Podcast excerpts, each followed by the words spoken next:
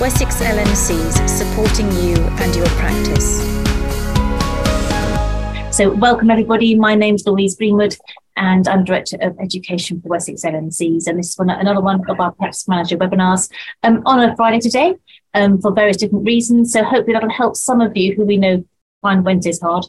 Um, but hopefully, um, this is going to be recorded anyway. So, do just listen afterwards if it's difficult for you to attend um, in person. I'm delighted to be joined by Michelle Lombardi, Hi, Michelle, and she's Director of Primary Care for the LMCs, and I'll be sharing some information later.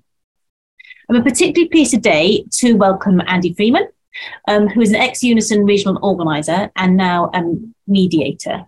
And we've asked Andy along because we're very conscious that the collective action, um, things are happening at the moment that possibly a lot of practice managers might not be familiar with.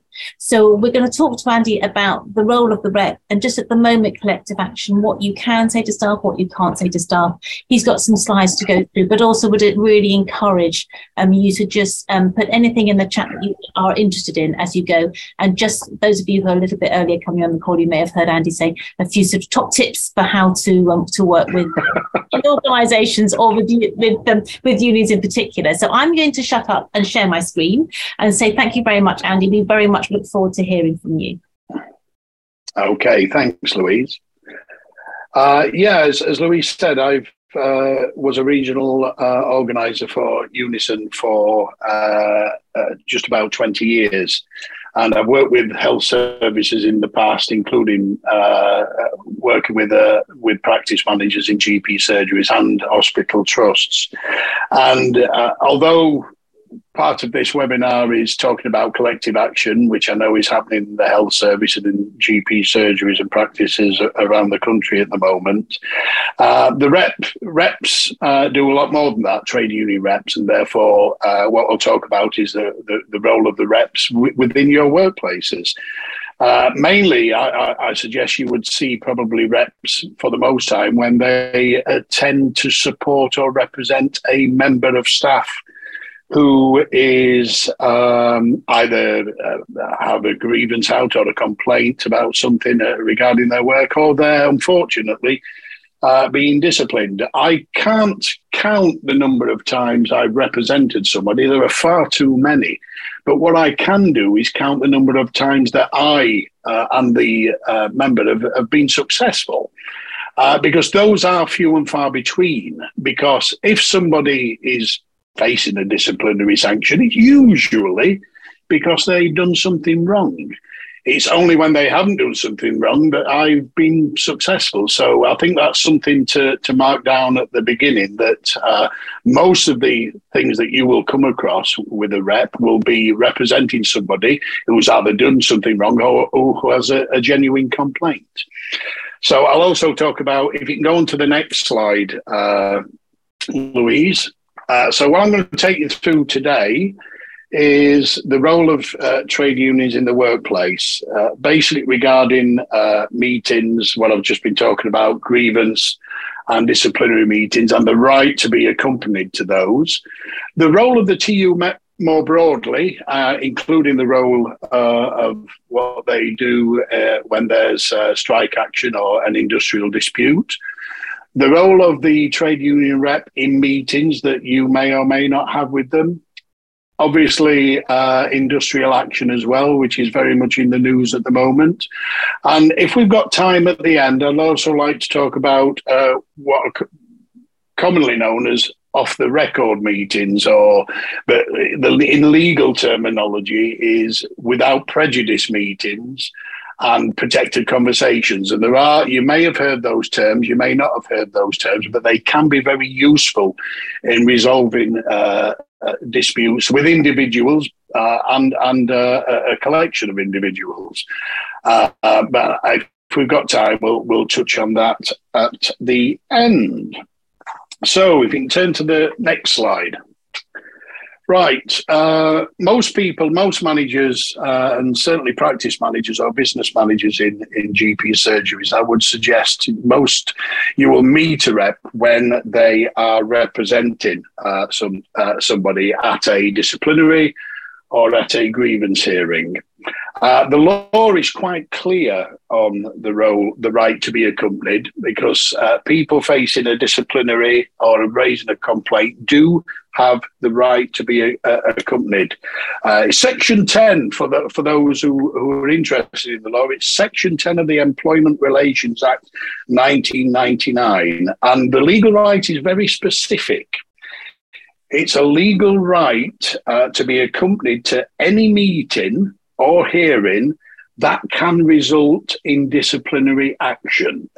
And that's quite specific because there are some meetings you will have with, with people, uh, for example, investigation meetings or fact finding meetings if something's happened at work, that do not, uh, that meeting will not uh, result in, in disciplinary action.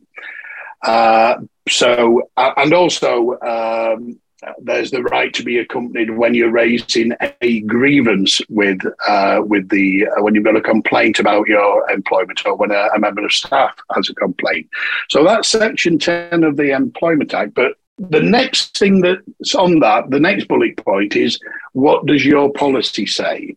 So you will have in GP practices policies on disciplinary and grievances.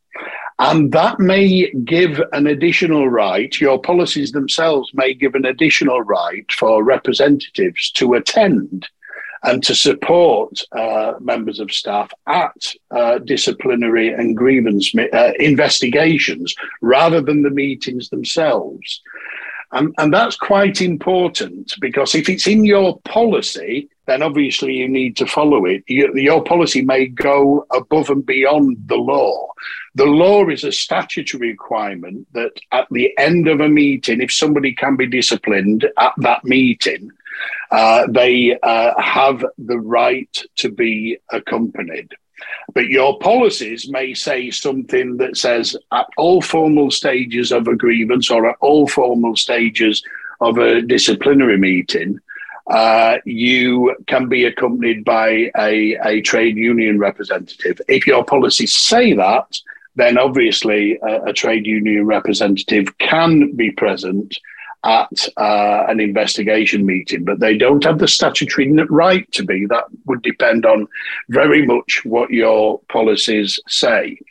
And the policies are not just about trade unions as well. Uh, the, the law the, the, law actually does allow people to take a work colleague in uh, rather than a, a, a trade union representative.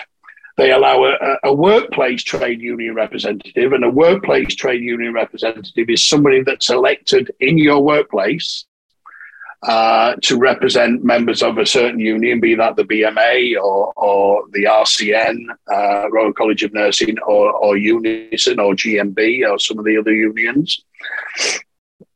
And um, also, it, uh, it, allows a trade union official, a paid trade union official, somebody like me in the past who, who was a full time official for Unison.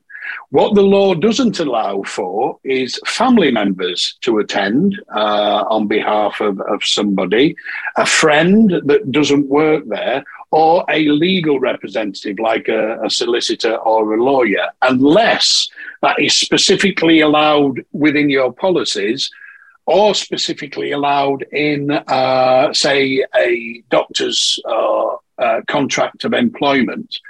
So again, it's very much you're very much. Uh, although the law gives a, a, a, requirement of what is statutory statutory, I can't say that word statutorily required for a uh, for accompaniment uh, to be accompanied to the meeting. It's not necessarily uh, the be all and end all. Now, obviously, there's things. Um, if a problem, for example, if you have a, a staff who's particularly stressful and, and is very stressed about going to an investigation meeting, you may want to consider allowing them to bring a, a family member there to be reasonable, but you don't have to. You also could allow a trade union rep to be there for moral support in the investigation meeting, despite your policies uh, not um, agreeing to that it all depends on the individual circumstances. For example, if the if the person has a, disability, they might want support, and it might be a reasonable adjustment to allow some support at uh, something other uh, than uh, a, a one of the statutory uh, requirements to to be accompanied.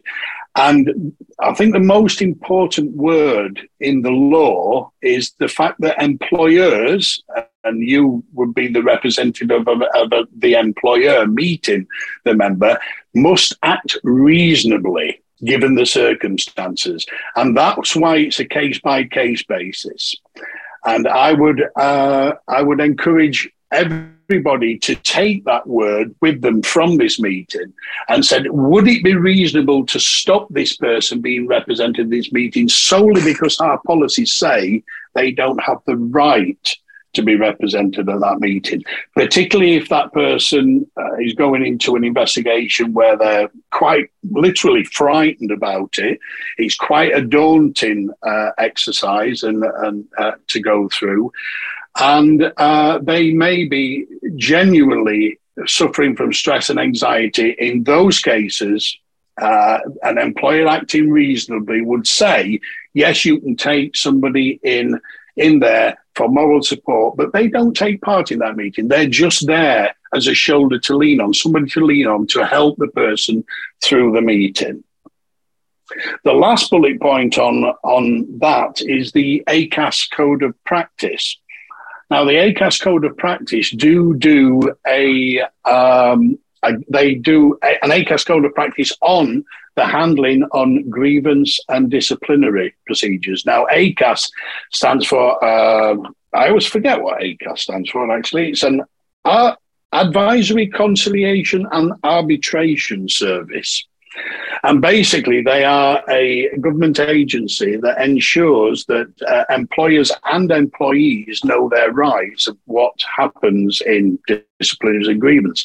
And the ACAS Code of Practice on disciplinary, disciplinary and grievances is, I would say, the code of practice is only a few pages long, so I'd say it's essential reading for any manager uh, wanting to enter into uh, if you have if you need to enter into those meetings where you're doing a disciplinary investigation or disciplinary hearing as many practice managers have to do i know and so the ACAS code of practice is really essential reading for you and, and your team, if you like, to, to know what is required of you.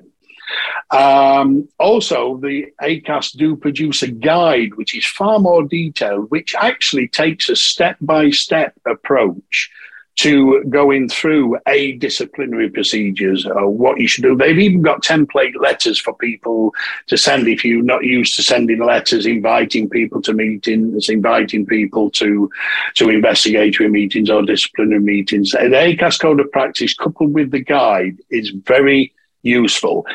The last bullet point on that is questions, but I understand uh, from Louise that uh, nobody, uh, uh, you, you, can't speak or ask questions, but I will, if you put your questions in the chat, I'm happy to go along to the questions at the end of this. I've got a few more slides to go through where I can actually try and answer them before the webinar ends. So we can go to the next slide, Louise. I will do.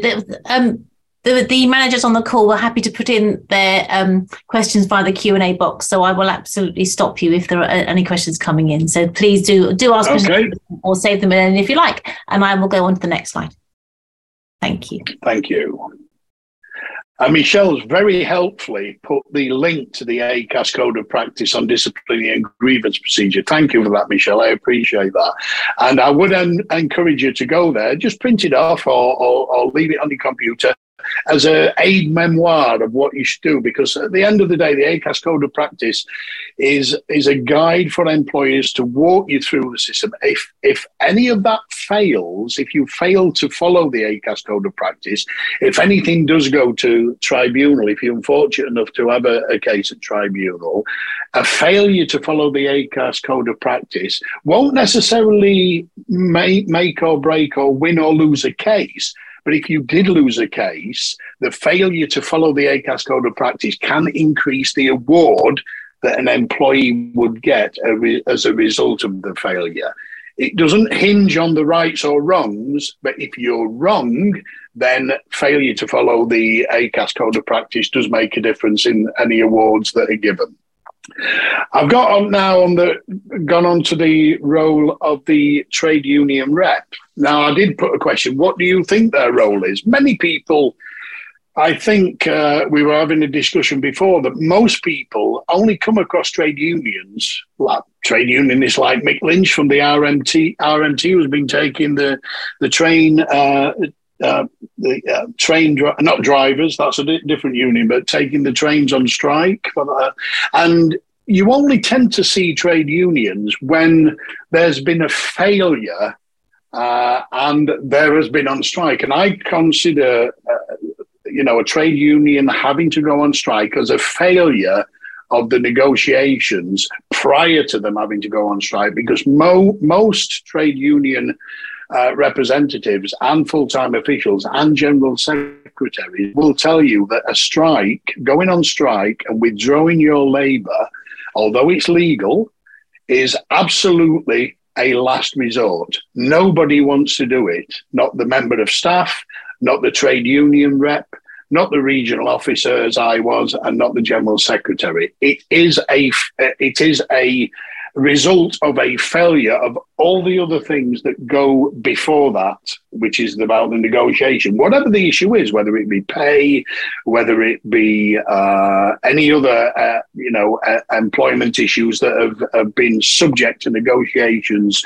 within within a workplace and within your workplaces. But mainly, the trade union rep uh, if you have them and if you have what's called a recognition agreement, where people uh, from a certain trade union within your practices can uh, elect trade union reps, most of their uh, work will be representing members of staff in meetings. Uh, they may also represent uh, members of staff in management meetings where trade unions are invited along if you're changing policies or if you're if you're, you know, uh, changing the way of working or you're wanting to change hours or wanting to change the, the rosters that uh, doctors are on and the and the, the, the work that they, they do and looking at changes to job description, things like that. That's when you will get mainly trade unions representing individually their members and also collectively a group of members. Trade unions also, uh, trade union reps also uh, are involved in organising.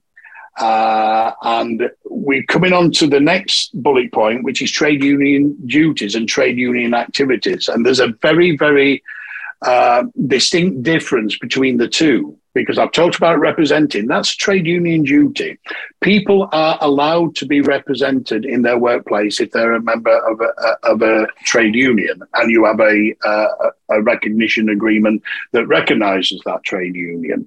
The representation of those members are trade union duties the uh, representation of those members collectively in management meetings are trade union duties, and they are given time off for under, undertaking those trade union duties. And you may may have time off agreements with trade unions for doing undertaking trade union duties. Trade union activities are different. Trade union activities are uh, things like recruiting, organising staff, and it's this is what happens outside the workplace. This is a matter for the trade union. So whilst you're, whilst employers are responsible for allowing uh, reasonable time to do trade union duties, for example, when representing somebody at a meeting, if it's a workplace representative that's going, you're not um, uh, legally obliged to give time off for trade union activities for recruiting and printing of leaflets and things like that, or doing updates on union websites. So there's a very distinct difference between the two.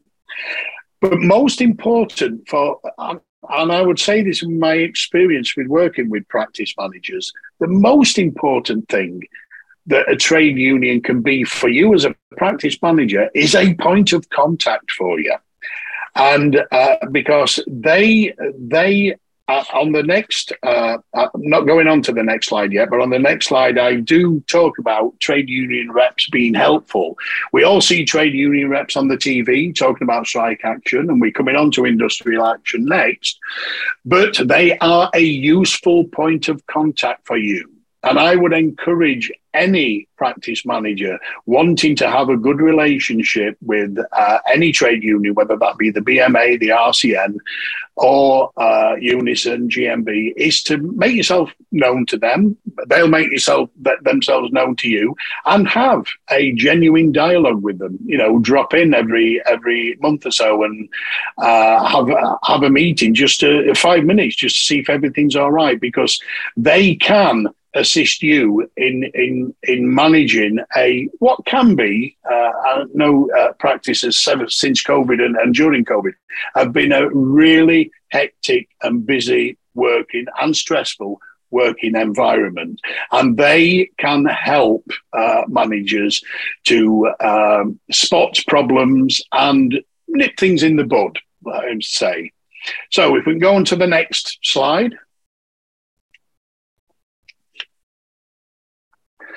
We've talked about investigation meetings uh, where reps may be involved in investigation meetings. We've talked about uh, grievance hearings where reps where reps can be uh, uh have the right to accompany um, uh, members of staff who raise grievance, and obviously at disciplinary hearings.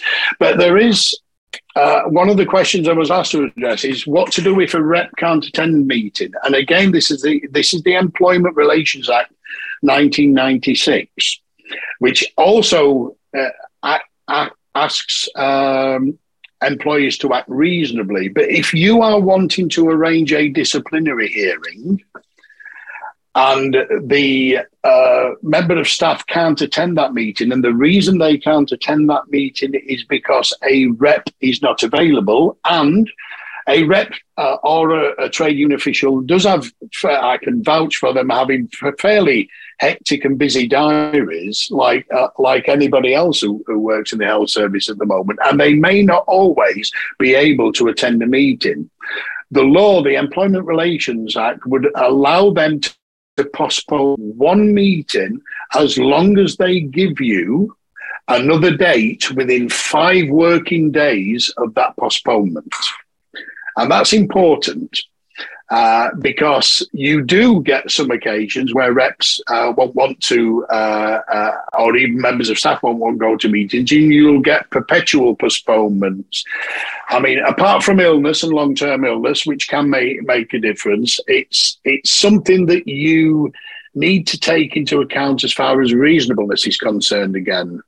Now, if a rep can't attend a meeting and says, but I can attend a meeting in seven days, my advice would be to take that and do it in seven days.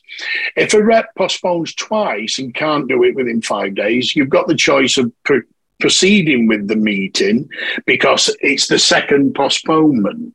So you only have to postpone once and you only have to postpone if uh, they give you another date within five working days. But again, be reasonable. If it's seven working days, chances are you would agree. But if they're saying, I can't do it this month and I can't do it for 30 days, then you have every right to proceed with that meeting.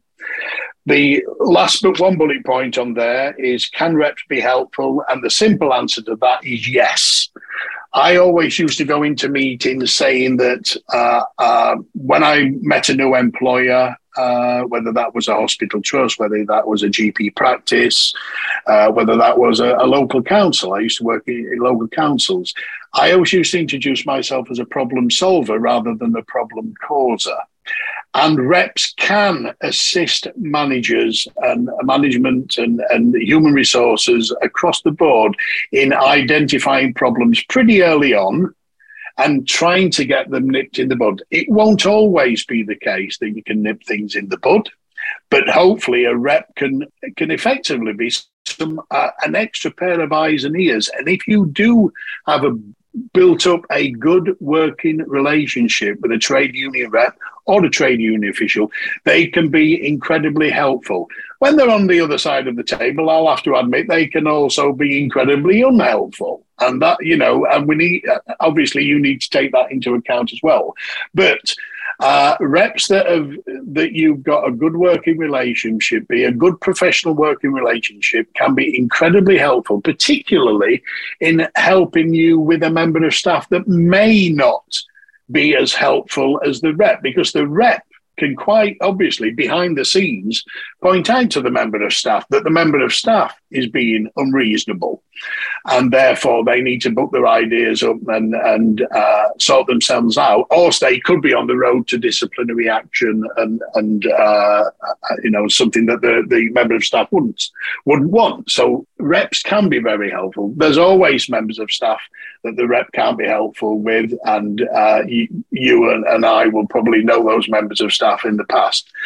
Uh, communication uh, is key. As I said, keep open uh, an open door policy with reps and keep regular lines of communication uh, and uh, a two-way process. You can go to them if you've got a problem see if you can iron out and they can come to you. And that's always worked always worked for me and it always worked for managers that i managed to work with so next uh, slide please right industrial action everybody in the country has a legal right to join a trade union.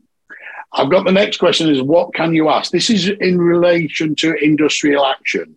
You have every right to ask somebody if they are uh, a member of a trade union. You have every right to ask somebody if if you've had a notification that that, that trade union is going on strike, whether they are going on strike. And the employee has every right not to answer those questions. You can ask, but you may not get an answer.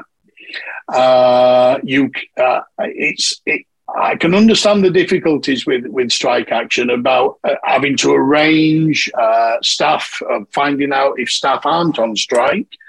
Uh, and but and that's a very difficult uh, area to be in as a manager.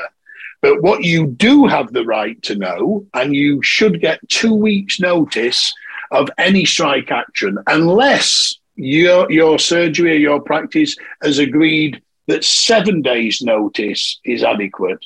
But the law at the moment, as it stands, uh, uh, demands that a trade union that have undertaken a lawful ballot and I won't get into the legal details of a lawful ballot, but if a lawful ballot has taken place, the trade union has to tell you the workers, the the the uh, jobs of the workers that are under dispute, what the dispute is, whether that be pay or ter- other terms and conditions, and give you a fortnight's notice of when uh, they would be taking strike strike action.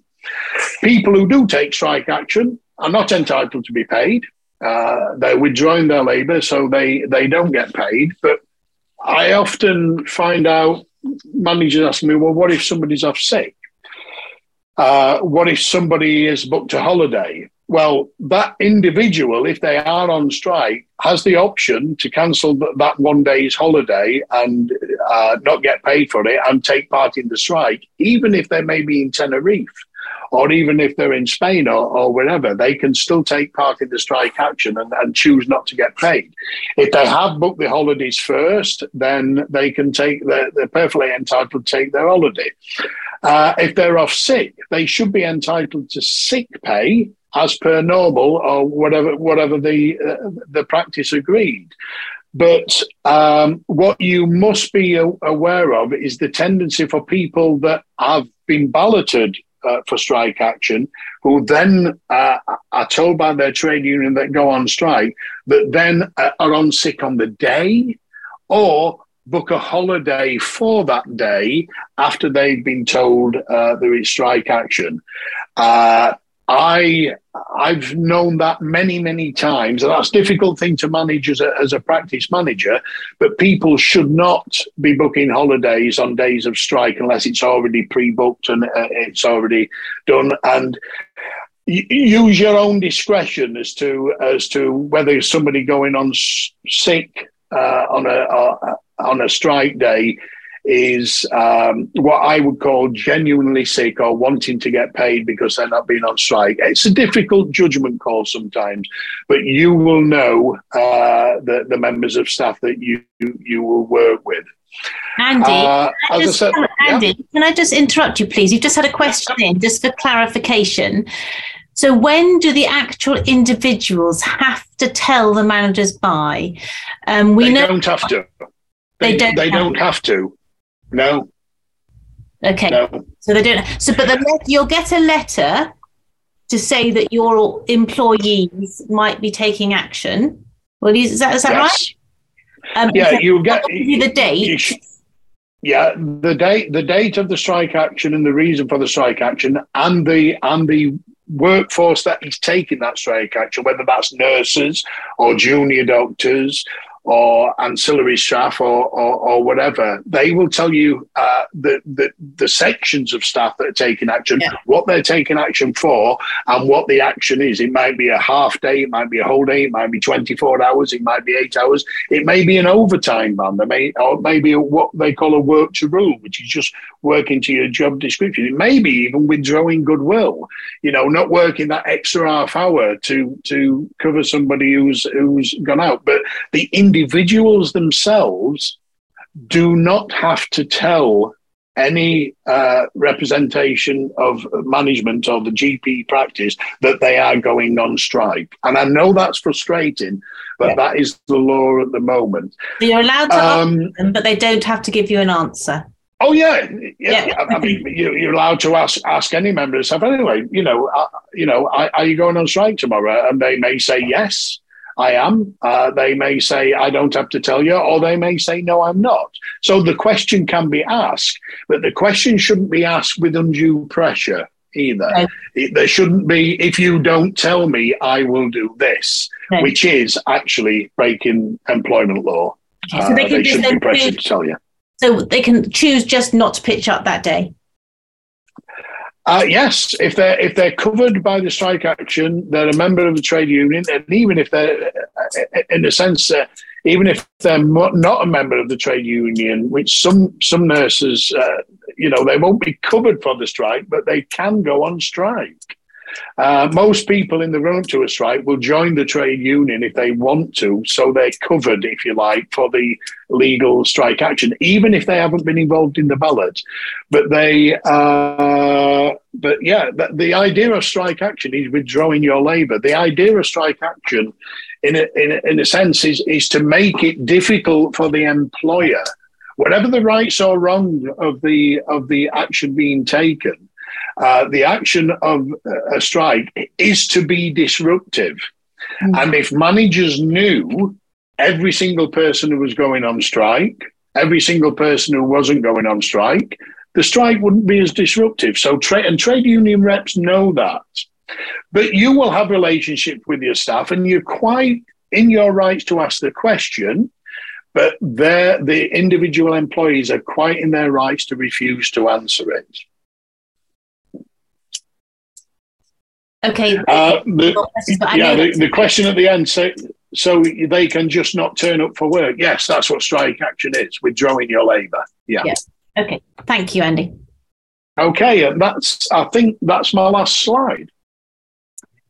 Well, that's really interesting, and I think we came, came to the real the, the nub there, didn't we? Um, and and and this is such a something that we we have been struggling with, and we had, um, and as an LMC, we've been discussing it within our team, what you can, what you can't say, and it's so you've made it crystal clear, and that has been extremely helpful for us. Um, Good. Thank there you. aren't any more questions at the moment. Um, so I think you were going to say, wait, did you want to mention just something about without prejudice, those sort of unofficial conversations? Oh yeah, I think if you were able to spend a couple of minutes on that, I think Michelle, if that's all right with you, just spend a couple of minutes on that because I think that's again something that possibly practice managers might come across, and it would just be helpful to have a little bit of sort of the, the basics yeah. that too. Thank you. Uh, absolutely, uh, without prejudice conversation, basically off the record conversations and protected uh, protected conversations are very slightly different, but they're both designed the without prejudice conversation and a protected conversation are both designed to try and resolve uh, issues that an employer has with an employee. Now, a protected conversation is not dependent on any pre existing dispute. It could be uh, uh, the employer just wanting to not go down uh, if there if there has been some uh, misconduct or some performance issues, and the employer doesn't feel that they want to go, go down a fairly long-winded performance management scheme, they may open a protected conversation up before they go down that route with a member of staff in order uh, to discuss terminating their employment at the end of the day.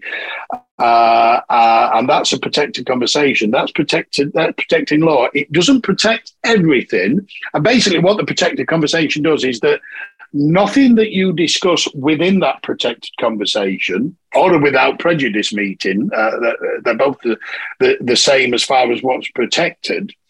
Um, Nothing that's discussed can be used again, uh, against the employer in tribunals. So, for example, if a, if a um, members of staff says yes, I'll have a protected conversation, and a practice manager sits down with a receptionist or whoever and says, "Listen, we don't think it's working out."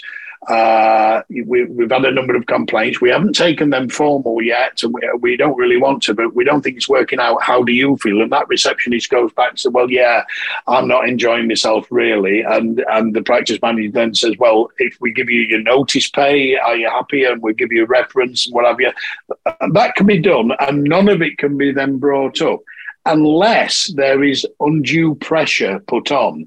If you don't, for example, if if uh, a manager goes in and says, if you don't do this, agree to this, we will take it down a disciplinary route or we will. So it's the threat side of it that's not protected.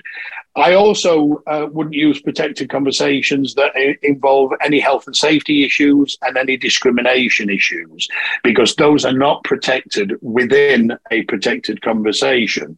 For example, if somebody's on long term sick and it could lead to a disability, I would use the without prejudice uh, approach because that uh, is is not specifically tied down to what is not protected by without pre- prejudice conversation. And without prejudice conversations, take the main difference between without prejudice conversations and protected conversations is you have a without prejudice conversation when there is a dispute. So if somebody's been a long term sick and they're going through the sickness procedure, if somebody has started a grievance uh, you can have a without prejudice conversation with them about uh, uh, uh about the, the, complaints that they've raised if you don't think they're reasonable, uh, and also if somebody has started down the disciplinary route. So there has to be a pre-existing dispute on a without prejudice conversation, whereas a protected conversation can just it could be for regardless of the reason it can be had. But they're very slightly different in law so it's better to use without prejudice obviously if there's an existing dispute and if that dispute is related to long-term sickness to disability or any uh, health and safety issues without prejudice is the way. Protected conversations can be started by an employer or a manager if you just want to explore whether somebody's happy at work or whether somebody is not improving the way you wanted them to, to do, uh, but you haven't started the formal process yet, then a protective conversation. They're all off the record. They should, they can't be used in tribunals unless there is undue pressure put on. And I would say timing is also undue pressure. So, uh, in in the uh, the ACAS uh, guide on this is to give people ten days to respond to a protected conversation or to respond to uh, without prejudice conversation. That gives them ample time to consider all the knock on effects, all the pros, all the cons, and to discuss it with a representative. The representative may have been at the meeting, of course, but it gives them time to reflect and consider and then come back and say, yes, I'm happy to leave on this termination agreement, or no, I'm not, I want to improve. Let's see how we can do that. But 10 days is what the ACAS, uh, ACAS guide actually suggests. Right. And that's good okay. to Yes, absolutely. Okay. There's, there's certainly um, lots and lots in that. There's ACAS obviously ACAS protocols out there which we can follow, but it sounds like you would yeah. need some HR advice along. It sounds like this, there are a few pitfalls Absolutely. you might fall into. People might want to do that. Just before, I know we're running out of time, um, Andy, but just a couple of things in the chat. Are protected conversations strictly confidential, specifically including the employees speaking to other employees, etc.? They they should be. Uh, you should make that point at the beginning. This is a a, private and confidential uh, discussion between the management and that member of staff and should not be discussed outside the meeting. Yes, uh, both without prejudice. Obviously, they can discuss it with their reps and they may want to discuss it with their family for obvious reasons, but it shouldn't be spread amongst the workforce. They are confidential discussions. and I've just noticed the other question. Just noticed what about people who have protected characteristics? Are there additional hoops to jump through without without prejudice conversations? With yes, with protected conversations, there there are because discrimination and discrimination relates to any of the uh, protected characteristic, not just disability.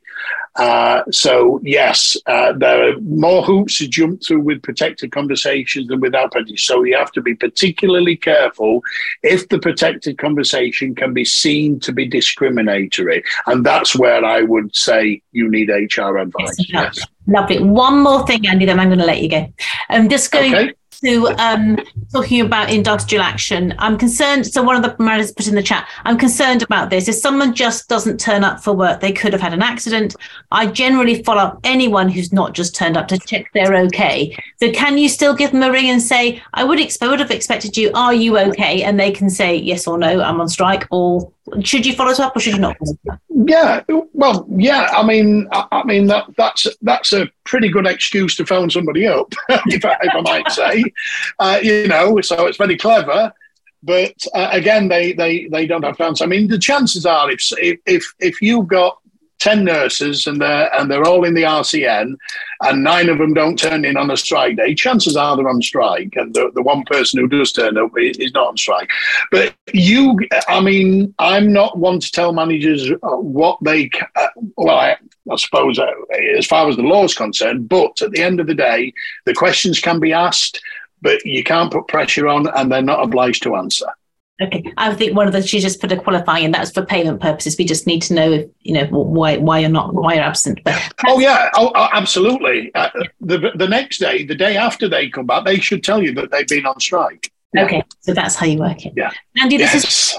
is so that has been so useful. Um, if depending on what happens, we might have call you back in to get some more advice. But it's been really, really. No, that's fine. I've definitely had my eyes open today, and I'm sure a lot of the other uh, managers on the call will equally will have done. So it's been really useful. You've been really clear and very helpful. So thank you so much, and have a good weekend. And we'll catch up with you again. And thank you. Pleasure. Thank, thank you. you. Thanks, Louise. Bye. Bye bye. Wessex LMCs supporting you and your practice.